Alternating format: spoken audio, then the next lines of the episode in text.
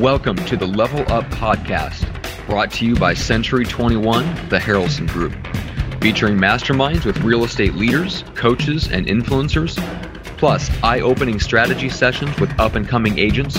You'll learn exactly how to go from agent to entrepreneur. And now, let's get to the latest episode of Level Up. Welcome, everybody, to the Level Up podcast. We've got an amazing episode for you today.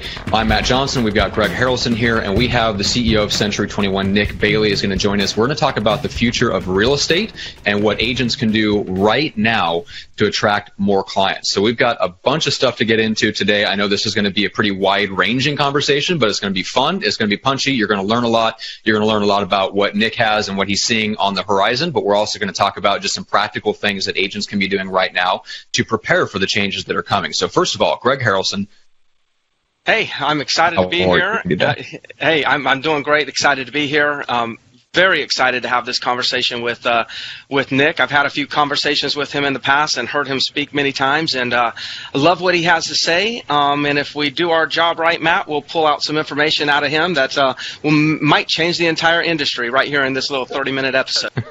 That's right. No love pressure, it. Nick. By the way. Yeah, thanks, thanks, Matt, Craig, It was going to be nice to be with you, but forget it. That's right.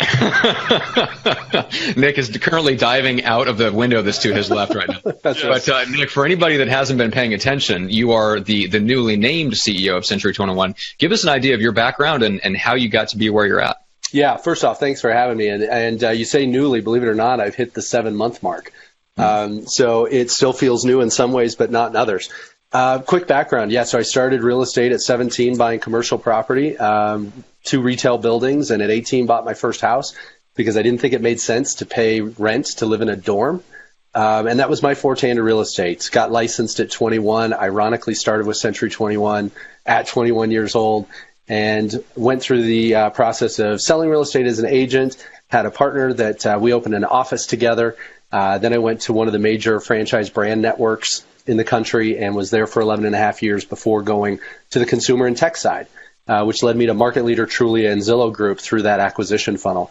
And then, ironically, seven months ago, which was 21 years to the day later, was announced in this role. Uh, so it's kind of ironic that there are a lot of 21s in my past that have led me here. Crazy. Love it. That's awesome. All right. So, uh, so we've got a bunch of stuff to get into. Uh, the one thing that really stood out when we were preparing to have you on the show, Nick, is we, you know, the conversation that we really want to get to is kind of where are things going? Where do you see things? You know, what, what are the assets that you see that a company like Century 21 has to take with them into the future? But uh, at the, at the core of it always is kind of the consumer experience and the agent. So tell us a little bit about, uh, some of the tech and online as agents just to attract clients better and deliver them a better experience? Yeah, I think that's a great question to start with, Matt, because here's what we know so far is with the online and technology space, it creates a lot of confusion for agents. And we have what's important to agents and brokers, and we have what's important to buyers and sellers. We also have everything outside of real estate that's influencing our lives. And so I've said for many months that we're in a consumer driven movement right now. And what I mean by that is let's use Amazon as a crazy example. If you would have asked how many years ago the idea of having your credit card online and you pick a product and you do a single swipe to buy and it's delivered in two days, you'd think it's crazy. Now, what's crazier than that is where is that the retail world going? Uh, look at their recent acquisition of Ring, the doorbell. Picture a world where right now, if you ask consumers, Greg, Matt, if you get your Amazon packages delivered, are you okay with the Amazon delivery truck and delivery person opening your front door and putting the package in your house and then leaving, I bet that probably leaves you with some unsettling comfort. Most right. people say, no way is the Amazon driver going to enter my house. Fast forward a world, I predict in retail, um, two, three years from now, we will feel better about the Amazon delivery being dropped off and secure in our home than we do leaving it on the porch today. And it reminds me of online banking 20 years ago. And people said, no way am I going to online banking. Um, and now can you imagine a world without it? And so the same thing's happening in real estate. Consumers are driving the bus, and the more we recognize it, the faster we can respond to it. And what I mean by that is because of technology around us, processes and experiences that we have as consumers, they're demanding that in real estate as well. And what's fortunate is that there's opportunity. And what I mean by that is when you ask most buyers and sellers after they leave the closing table, do you want to buy or sell anytime again soon? And what do the vast majority of them say? No. Um, the process was complex, it was confusing, it created anxiety. And so that's where we have the opportunity to utilize technology to do a better job. We've seen that in the industry in the last decade with home search. Mm-hmm. And um, everyone knows what I mean by home search and the different third parties that are out there. But home search is only this big a, a sliver. That's the fun part. I like to call it the sexy part. But then when you get a, a, person that goes home shopping to close, that is real estate. And that's the process that's still really clunky. Um, the average transaction from deciding you want to get um, into buying or selling has 181 steps to close. And so we have an opportunity to leverage technology to help make that process a better experience for buyers and sellers. Let, let me let me touch on something. So going back to the um, our willingness over time will it sounds like and I do agree that if you ask me if I'm okay if Amazon comes in the door today, I'm like my my first reaction was not really, but I know I'm going to be. You know, it's like I, I, I know I'm going to be. It's like I just haven't quite accepted it right yet. Um, but I think that touches on a whole nother uh, conversation that's going on that's very confusing right now to consumers, and that is the conversation around data. And then we, you know, we we look at Facebook, and they had the breach of data uh, that there's that's been all over the news, and it really freaks people out, you know. And, and and I find it fascinating that I kind of already know that they're listening to me and that they're watching me, and the technology can already is already exists. That if I take a selfie and it happens to have a a uh, a steak in the background, that I'm probably going to get served up some ads, you know, from this uh, steakhouse. I, exactly. I, I get it, right? Um, but I, I can also see that I don't feel like everyone's quite there to just go ahead and admit that data is influencing so many decisions that we're making. What is your kind of take on data and, and, and, and how do we stay on the forefront of the data conversation because I see that technology and data is going to move faster than the willingness of the industry or maybe individuals in the industry. Mm-hmm. So, what are some changes, some adaptations that we as real estate professionals need to start considering in order to be on the forefront? So, number one, it reminds me of a panel I was on five years ago, and we were talking about data, data, data, data in real estate. Who owns the data? And it's the agent that gets the listing, but it's the homeowner's property, but yet the listings belong to the broker. Everyone knows the conversation. I said five years ago, we are on the back nine of the data conversation. And I had a CEO of a CRM that was sitting in the room and raised his hand adamantly and said, No, you're crazy. This is the beginning of data. Here's what I know is today we should not be worrying about who has the data because it's everywhere and it's accessible. And quite honestly, if you look at the data around real estate, it always existed at the courthouse even 40 years ago. Anyone could go look it up, but you had to manually go and flip through the pages. So the data has always been there. It's just now how it's readily available. The stage that we're in today is how are people leveraging the data and using it to provide experiences for consumers. So just like your staking analogy and getting something from Del Frisco's or Morton's or something the next day as a coupon. Um, the concept being that is it going to make your life easier? And if you like great steakhouses, do you appreciate getting that? And so there is some creepiness behind Big Brother, which is what it is. And at the same time, I think there is a potential risk in everything that we have in life. I drive my car today, but I know that there's a percentage risk that something could happen to me when I drive my car. I fly in airplanes all the time. I know that there's a low percentage risk of something happening. The same thing happens with data. We can't be hermits, lock ourselves in our houses, um, never touch a computer, never have online banking. That's just not the world that we're living in today. So I think that we should embrace data on how we serve it up to consumers to create a better experience for them. Um, yeah, we need to be safe about it, of course, but there is going to always be a level of risk. But where we're moving to me in the next couple of years is not who has the data or who owns it or rights. It's who's going to use it and how are they going to use it. And that's what I think we're going to see next. And it's going to come in as, let me give you a specific. Um, we're starting to see a lot about predictive analytics. Mm-hmm. I think that in the next 24 to 36 months is going to be where a lot of agents dump a lot of money, um, just like whatever new shiny object happens out there. Do they track ROI necessarily? Some are good at it, some could be better at it. Um, but it does have some relevance. I was talking with a company just a few weeks ago. They have 1,800 data points on every home in the major markets that they're currently in that will predict whether or not someone will list in the next six months. I looked at it and said, Are there really 1,800 data points for you to have on my particular home and me? And the answer is yes. And so I think that we're going to see better usage of predictive analytics versus just spending tons of money on data and marketing to everyone. It's kind of the um, do it with a scalpel, not a chainsaw. And I think there's going to be really interesting things that come out of it, but there will be a lot of messiness in the process. Yeah. yeah. You know, one of the things some uh, some of the people in, in my circles have been talking about is like the future of lead generation.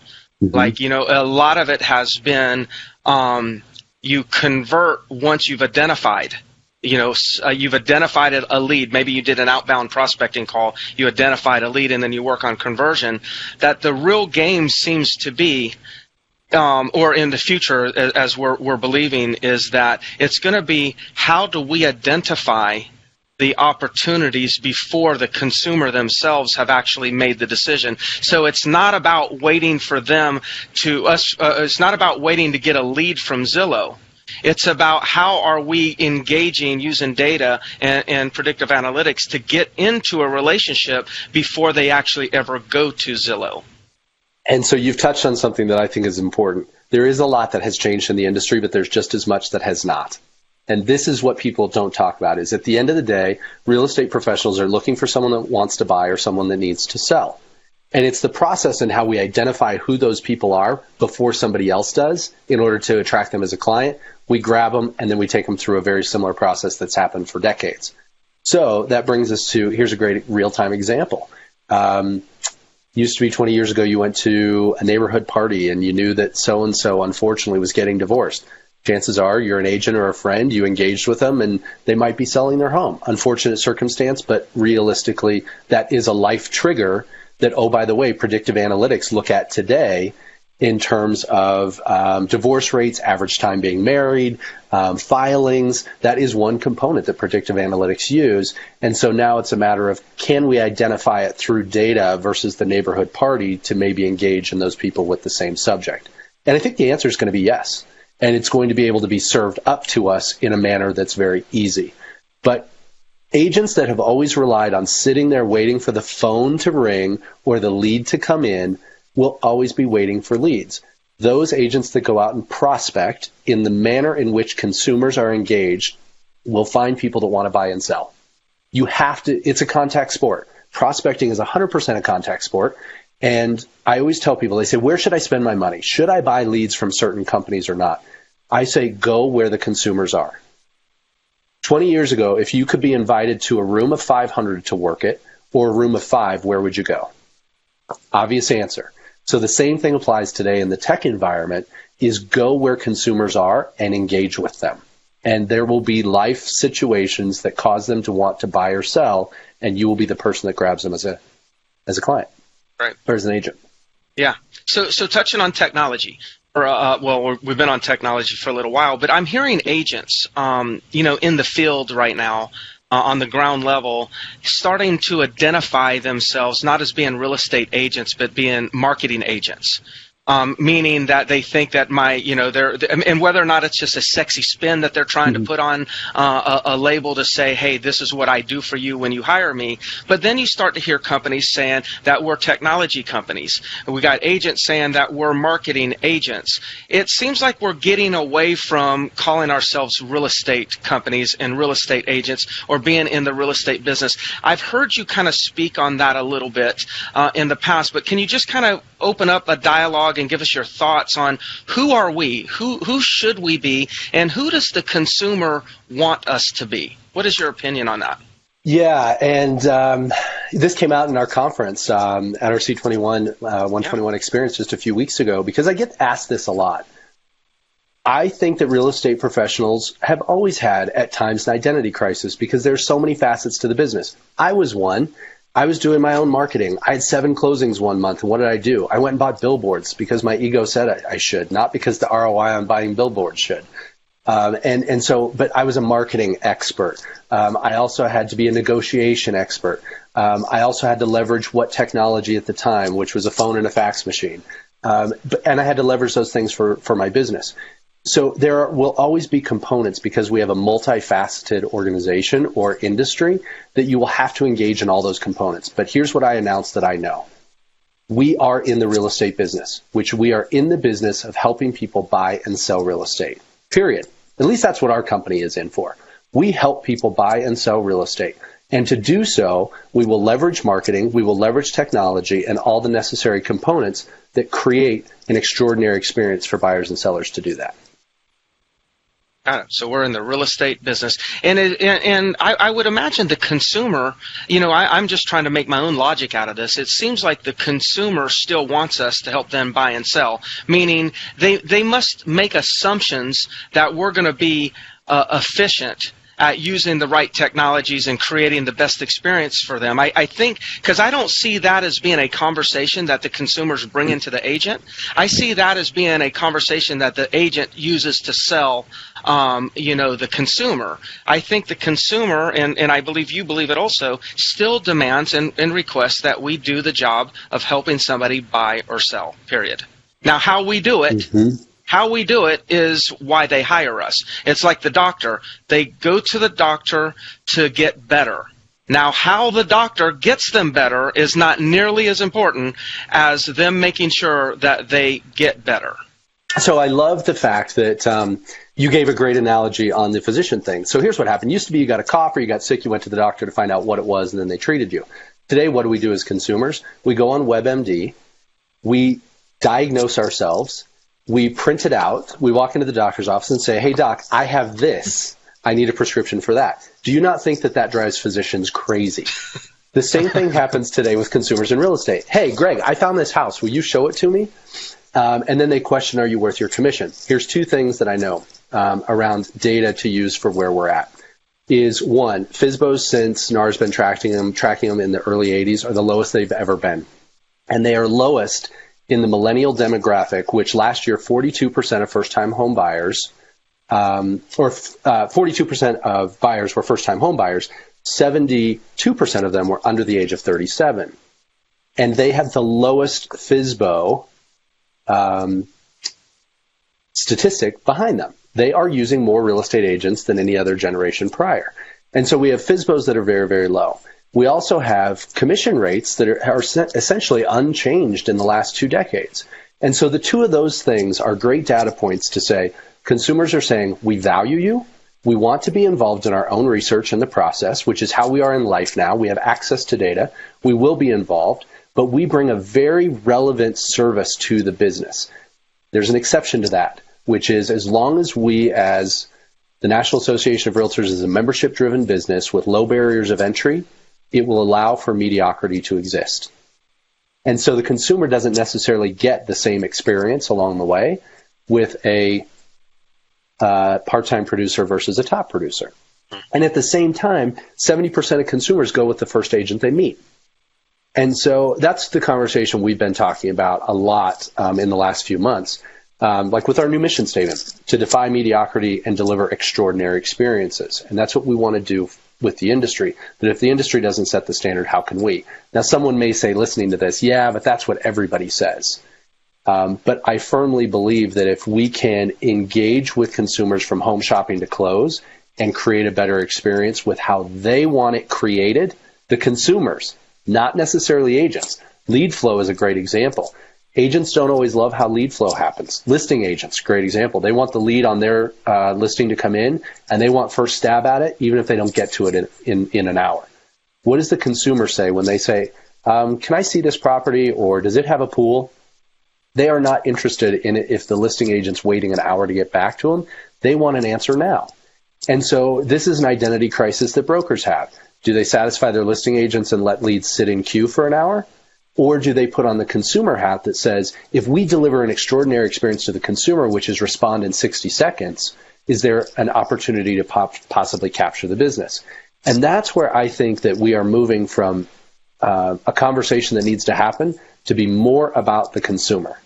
and less about what we want within the industry because the more we listen to the consumer, that's what will change our behavior on how we use tech communication tools and services to help them. Got it. Yeah, that's, that's that's great. You know, I've been been uh, training a lot of agents in my office, and I keep telling them, I'm like, you know, I'm a big skill guy. I really believe in skills and scripts and, and understanding the, the conversation. But I've told them it's it's a race to the lead. It's speed to lead. For well, sure. no, Greg, it's your skill. I said, look, if you don't win the race to the lead, your skills are irrelevant.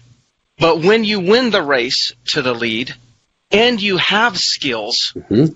now the game becomes really fun. But it all comes down to speed. It seems to be coming just as important, if not more important, than skill. But that doesn't mean skill we can we can forget about it. It's just right. that you have the best skills in the world. If you're not in communication because you lost the the uh, the race to the lead, it's irrelevant. So you mentioned two key things. You were talking speed to lead, and then the actual skill of the response. I kind of have a saying for that, that the quality of the lead is determined by the quality of the response. Right. Quality of the lead is determined by the quality of the response, and that involves timing, it involves information. So let's give the audience a, um, a tip, which is um, go out there, and, and, I do it all the time. I, I do sample uh, inquiries on different platforms constantly uh, because I love to see the responses from agents. I can go out and I can inquire on the same property five different ways, and I'll get four emails, two emails, one call, five texts. And people think that they're being really creative by their language that they're using um, in their text message, but it doesn't stand out. It's the sea of sameness. If I get five text messages, it doesn't matter what it says. However, if I get a video that says, Hey, Greg, it's Nick over here at C21. I understand you inquired on 123 Elm Street. Happy to set up a showing. And oh, by the way, I can show you any other property you're interested in. Um, and flip your phone around. We all know how to do selfies, but hit the video button instead of the camera button and send that to them. Make it personalized in video. That is a new wave. I have had agents come back and say, cannot believe the engagement difference. I was having lunch with someone yesterday that said, I tried it. I was trying to get to this consumer. They wouldn't answer the phone. They wouldn't answer an email. They wouldn't answer a text. And I finally used, they were using BombBomb um, for a video provider, sent them a video and said, hey, here's what's up. They said literally in less than five minutes, the consumer responded to them. And so quality of the responses we have to differentiate, but we have to be willing to do it how consumers want, which consumers are engaging heavily in video. But why won't agents do it? Because less than 5% of them do. I don't like how I sound on camera. I don't like how I look on camera. Um, it's our own self insecurities that are creating us from engaging with the way consumers want. Um, and, and, so that's just a great example of people that are looking for a trick. Do video and respond to leads in less than 60 seconds. And I guarantee that it will change the quality of the response that you get from that lead that's generated. That's a great tip. Really great good. tip. Yeah, I hope all my agents start using that immediately. So, what about Amazon? You know, everyone's waiting now. Okay, Amazon, let us sign up and be a kind of. I think we maybe be registering to be a potential future person they may recommend to us. Are they going to get into the lead portal business, the referral business? They sure do have yeah. the attention. You think of Zillow, you know, and and and how much money that companies like Realtor.com and and, and that have actually put out and invested to get attention and Amazon already has the audience. It's like they just bootstrap one little little widget onto the in, into their system and all of a sudden they're in the game. Where do where do big companies that have a lot of attention on them already how are, do are they going to pop up somehow in the equation in the future? And I'm not really asking specifically on Amazon. It's just the hot topic right now is Amazon. Sure. But they have a big audience. Um, they they seem to be very trusted amongst their their their ecosystem. Why couldn't they just get into the business and play some role? What is your take on that? What is what do you hear? Yeah, history repeats itself. Let's go back to when banks were getting in the industry and the industry freaked out and there was a ton of noise around it for several years. And I always had the thought at the time, I was selling real estate at the time, and I said, I would love for my local bank to get into real estate because I could kick their butt. I mean, at the time, have you ever gotten great customer service from your bank? I mean, at the time, I mean, it's a lot of it's changed. So I'm not here to beat up on banks. Don't get me wrong.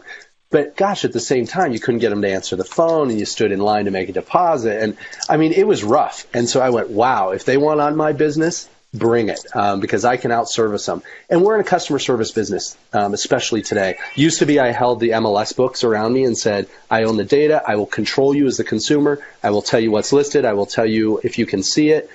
And, and I owned that process. Well, today consumers own that entire process. My job is to create wonderful service for them to get them to the closing table because it's tough. I don't believe houses are going to be in a shopping cart. I, I, I just really don't. They always have been for an investors. Um, we buy ugly houses. If people remember those billboards, they've been around for a long time. Some of those folks are today the iBuyer or the click to buy. Those groups have always bought chunks of real estate sight unseen where they want to rent them or buy them. I don't believe that applies to the masses that are looking to make a huge emotional decision. So, how can they leverage their audience to engage in our business? Could they? Yes.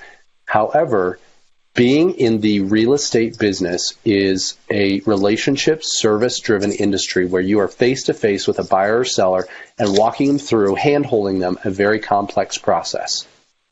That means they have to get in our business all the way and sit side by side and and compete with us in that process. That is an entirely different business model from propping up online marketing and advertising. And so it seems to be that that's that's part of the reason I took this job, by the way, is because there's so much noise in the industry of what every company that has a few bucks to rub together and a big audience could do. And at the same time, going back to consumers are telling us in two ways. They're using us more than ever before, and they're willing to pay us the same amount that they have over the last couple of decades, um, which indicates we do have great value. If either one of those change, yeah, then that could be a different story. But could some of these big companies leverage their audience in different ways um, to create different opportunities for lead gen? Yes. Going back to your steak analogy, uh, let's say that that came through Amazon, that you got a um, whatever type of grill um, because they know you like steaks. And could they say, "Oh, really? You're interested in buying a new grill? You must own a new, a new home. Let me create a lead gen." So I think it, we would see it more in a lead generation model than an actual licensee model of face to face, belly to belly with the consumer. And here's one thing that also hasn't changed is the infrastructure around license law.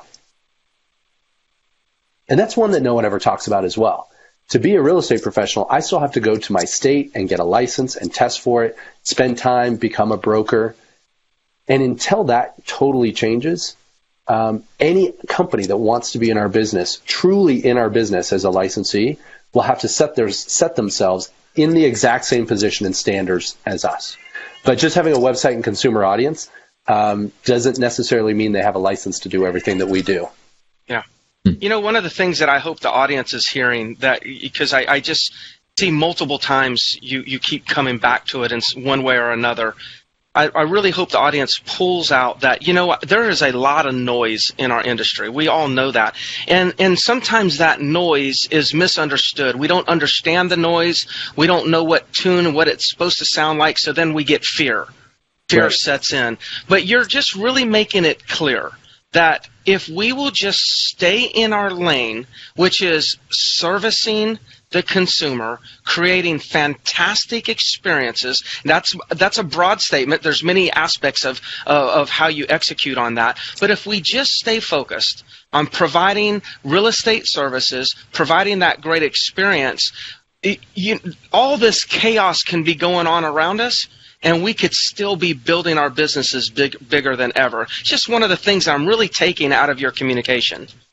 Well, and I think we also have to not get too caught up in where some of our business comes from, because that's where I hear a lot of the noise. I still believe that repeats, referrals, and sphere um, for a successful agent are super important. And that leads me into like ratings and reviews. So it, and I always compare things, as you can see from years past, because trying to present history sometimes repeats itself and what's different today that's um, changed in the industry. But here's one: is ratings and re- ratings and reviews, and this is not just real estate, but it's all the way around us. For real estate agents, number one reason that they don't do ratings and reviews or engage is because they're afraid of a bad one. But yet, if you look at research shows that perfect star ratings, consumers generally don't believe. So if you go out and look at a, I, I always tell the story about a new lawnmower a few summers ago. And um, everyone that was a perfect five star, eh, I don't know. The ones that were four eight, four nine, and had way more reviews, I believed more. Um, and and so the same thing happens with real estate agents. But here's the key: consumers are willing to go online and believe what a perfect stranger has to say about Greg, your service, and will make a decision to engage with you versus what your neighbor says about you or what you say about you. And that's the world we're living in in consumers because whether we buy retail, whether it's how we decide to go to pick a restaurant, um, or how we select our real estate agent, people are looking at what others say about you because they believe that that third party um, endorsement that is not clouded is a more realistic picture of the service that they will receive.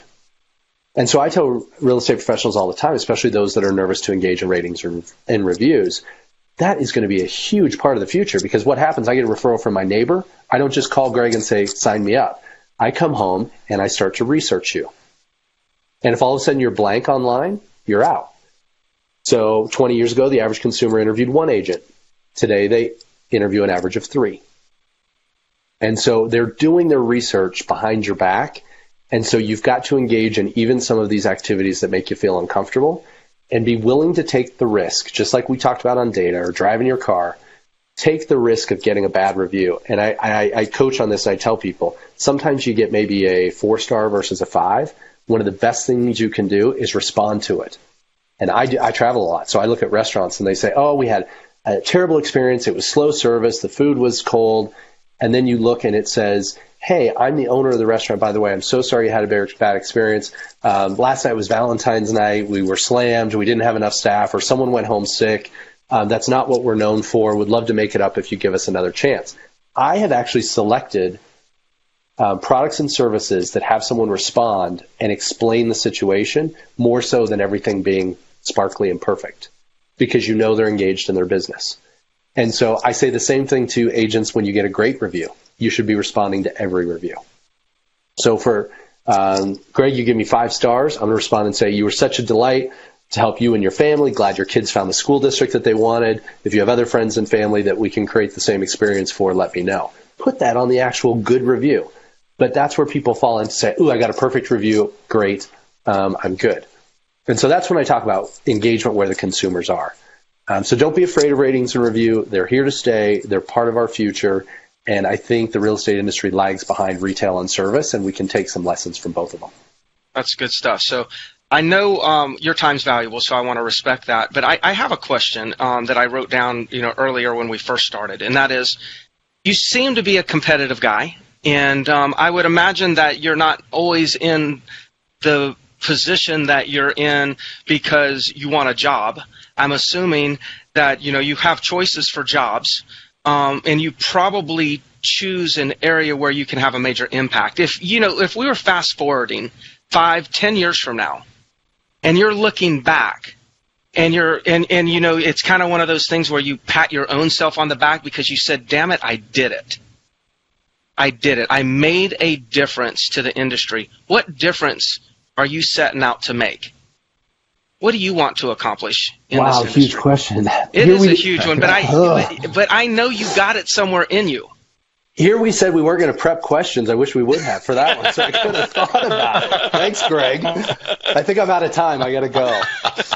Um, gosh, I don't know. Philosophically, um, I'll tell you, real estate's been in my blood for a long time because I loved the fact of when I sold real estate, and this is going to sound a little cliche, but I'll, I'll share it with you anyway. You know, when I was 21 selling real estate, that's hard to get trust people to trust you, especially middle-aged people, because they look at you and think you just graduated from eighth grade. Um, and I found my niche, first-time homebuyers, because I could relate, and retired people because they were so proud of a grandson just like you, and they trusted me. And so I realized right then, and, and they were a great audience that people take advantage of, unfortunately, on a regular basis. And it was so cool to know that I could help them. And it was so neat to help people buy a home that thought they were going to be renters forever. And you help them establish wealth and security and American dream. So that was my first forte. Well, then you fast forward and I get to help people own businesses. Um, whether you're an agent or whether you own a company, a brokerage, um, I get to help lead that effort. And so to see someone go through their life and say, I could have never owned my own business without the counsel and advice, um, that's pretty rewarding. So I think for me, um, looking back and um, saying, hey, what, do you, what, do you, what does success look like? I think it's just knowing that either as an agent or brokerage, to take the years of experience and be able to share it with others. Um, to to point fingers, I mean, I you know I get comments. I, I got one um, a few months ago that said, "I don't know if you remember me or not, um, but we worked together when I bought my first franchise um, 15 years ago." And I said, "Of course I remember you." Um, and for, for someone to say, um, I'm now at my third location and blah, blah, we could have never done it without you. Uh, that's to me what is cool about this business. So a little bit cliche, but um, that's kind of how I, I see the success is just being able to share the knowledge. And it's not mine. I get to copycat from the industry. Um, Greg, folks like yourself, you're extremely successful. And so I get to stand with you and talk and say, give me your best two ideas. And then I get to go on a podcast and share them as my own, and they're not. Um, and that's what I love about this industry. It's the most cutthroat, competitive one, but it's also the most cooperative. Um, so, long-winded way. Yeah, I, well, I, appreciate that. I don't what, know. Yeah, what I'm kind of gathering though is that you're making a commitment to be to take on a leadership role to give as much as you can give for the development of others, whether it be developing agents, um, you know, or helping companies to develop their agents, companies being able to expand and take a, a more entrepreneurial approach. I mean, those are the things that I'm kind of pulling out, um, which really takes a lot of leadership. If you're going to be the person that's at the head, that's communicating, hopefully you're communicating for the attention, with the intention of developing others. And that's, that's what I'm gathering from what you said. So I appreciate you letting yeah. me catch you off guard a little bit. No, that's I bet okay. You, I, I, bet you you're going to actually answer that question someday in the future, and it's going to be unbelievable. Yeah. You're thinking about it. I'll have a better answer someday. But, uh, you know, I go back to that's why I took this job. As, as, as easy as our business is, the industry's complex and noisy.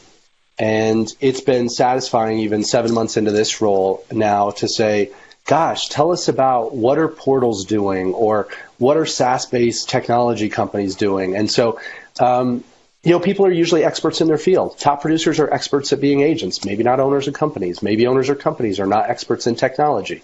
And so that's where I'm just trying to put it together and say, be an agent, a broker, a franchisor, be on the tech and consumer side. And can I help put a bow on that um, to create clarity in a noisy space. That's what I'm trying to do with this role now.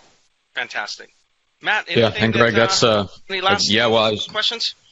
Well, I think not not not questions because I want to honor next time, but yeah, just yeah. the. So, I mean, the whole theme of the show is going from agent to entrepreneur, and, and Nick uh, briefly touched on something that I love to pull out, which is that Nick, when when you're in a position like you're like you are, and your job is to listen to all the different experts, I mean, one of your key skills and the key skill that any anybody that aspires to be an entrepreneur, if you want to go from an agent to entrepreneur, is to pay attention to this skill, and it's the skill of putting concepts together. Right, the ability to think abstractly and pull the principles out of something that some that the information that you're taking in, whether that's in person or things that you read, and Nick, that's where you're like if you wouldn't be in the position that you're in if you didn't have and develop that skill set, and that's something that we can all work on. I appreciate that. Yeah, and it's something I have to continue to work on every day. But uh, when you're surrounded by really successful people in the industry, it's pretty easy to do. Yeah, definitely. Just not so. right. That's right. Well, Nick, what are you what are you excited about in the world of Century 21 that you'd like to point people to? Uh, is there any any place that you'd like them to go first um, and to just take a step forward, engage a little bit with with the community? Oh man, super excited! We just a few weeks ago launched all the rebranding. You know, this is a company that attracted me. Not only did I start there as an agent, it's 47 years strong, but it's also been around for 47 years, which means um, the first brand that introduced the franchise model. And so now it's what's the next generation. So if people haven't seen it, go to rebrand.c21.com and take a look because um, we're looking at how do we create the next generation image, brand, and mindset. It's not just about a logo, it's much more. I mentioned the new mission statement behind it, and we're really looking at um, how can we leverage the scale of a company that's um, 118,000 agents, 80 countries, 8,000 locations strong, and say this is an amazing scaled organization with number one brand presence, and say what's the future look like? Because a lot of companies have been around for 47 years talk about the past. and all the success they've had in the past. And I'm saying that's fine, but we can't impact that. All we can do is impact moving forward. And so go to the site, you'll take a look, and it's our first step. I always tell people fasten your seatbelts for 2018 uh, because we'll be able to use the assets and scale and success of this company to be able to move it forward for the next generation of real estate. And it it charges me up. Um, our announcement a few weeks ago, I was like a kid in a candy store. It was great. That's awesome. All right, Greg, and for you, contact. Uh, what's the best way to reach out? You know, the best uh, place for the audience to reach out is, uh, you know, is through Facebook Messenger. That's that seems to be the most convenient for me, and it help, helps me uh, organize all the uh, questions that come in, and I can, you know, answer those at my will, and as well as, um, you know, those that are within the Century 21 organization. I'm very active on the uh, Facebook Workplace, so you know, whether you're chatting uh, with me through Workplace. within Century 21, or you're just going to Messenger, that's the best way to, to reach me. Perfect. All right, guys, and for the podcast itself, make sure to go to iTunes or Stitcher to subscribe to the audio version. You can also go to YouTube and catch the video versions, or you can just like the Level Up page on Facebook, which is where we uh, stream this. One of the one of the locations we stream this. But we really, really appreciate guys you watching live and anyone that's listening or watching after the fact. And, and Nick, we just want to thank you so much for your time and for your contribution. And uh, this is probably the most unique interview I've ever done with a high level executive because you are incredibly candid and authentic and really have nothing to really hold back. So it was a really fun conversation and I think people will Thanks. a lot of value from. Thanks, Matt. I appreciate it. What you see is right, what you so get. Much, guys. So, thanks. Yeah. Been great to be with you. yeah. Thanks, Nick and, and Matt. Thank you so much.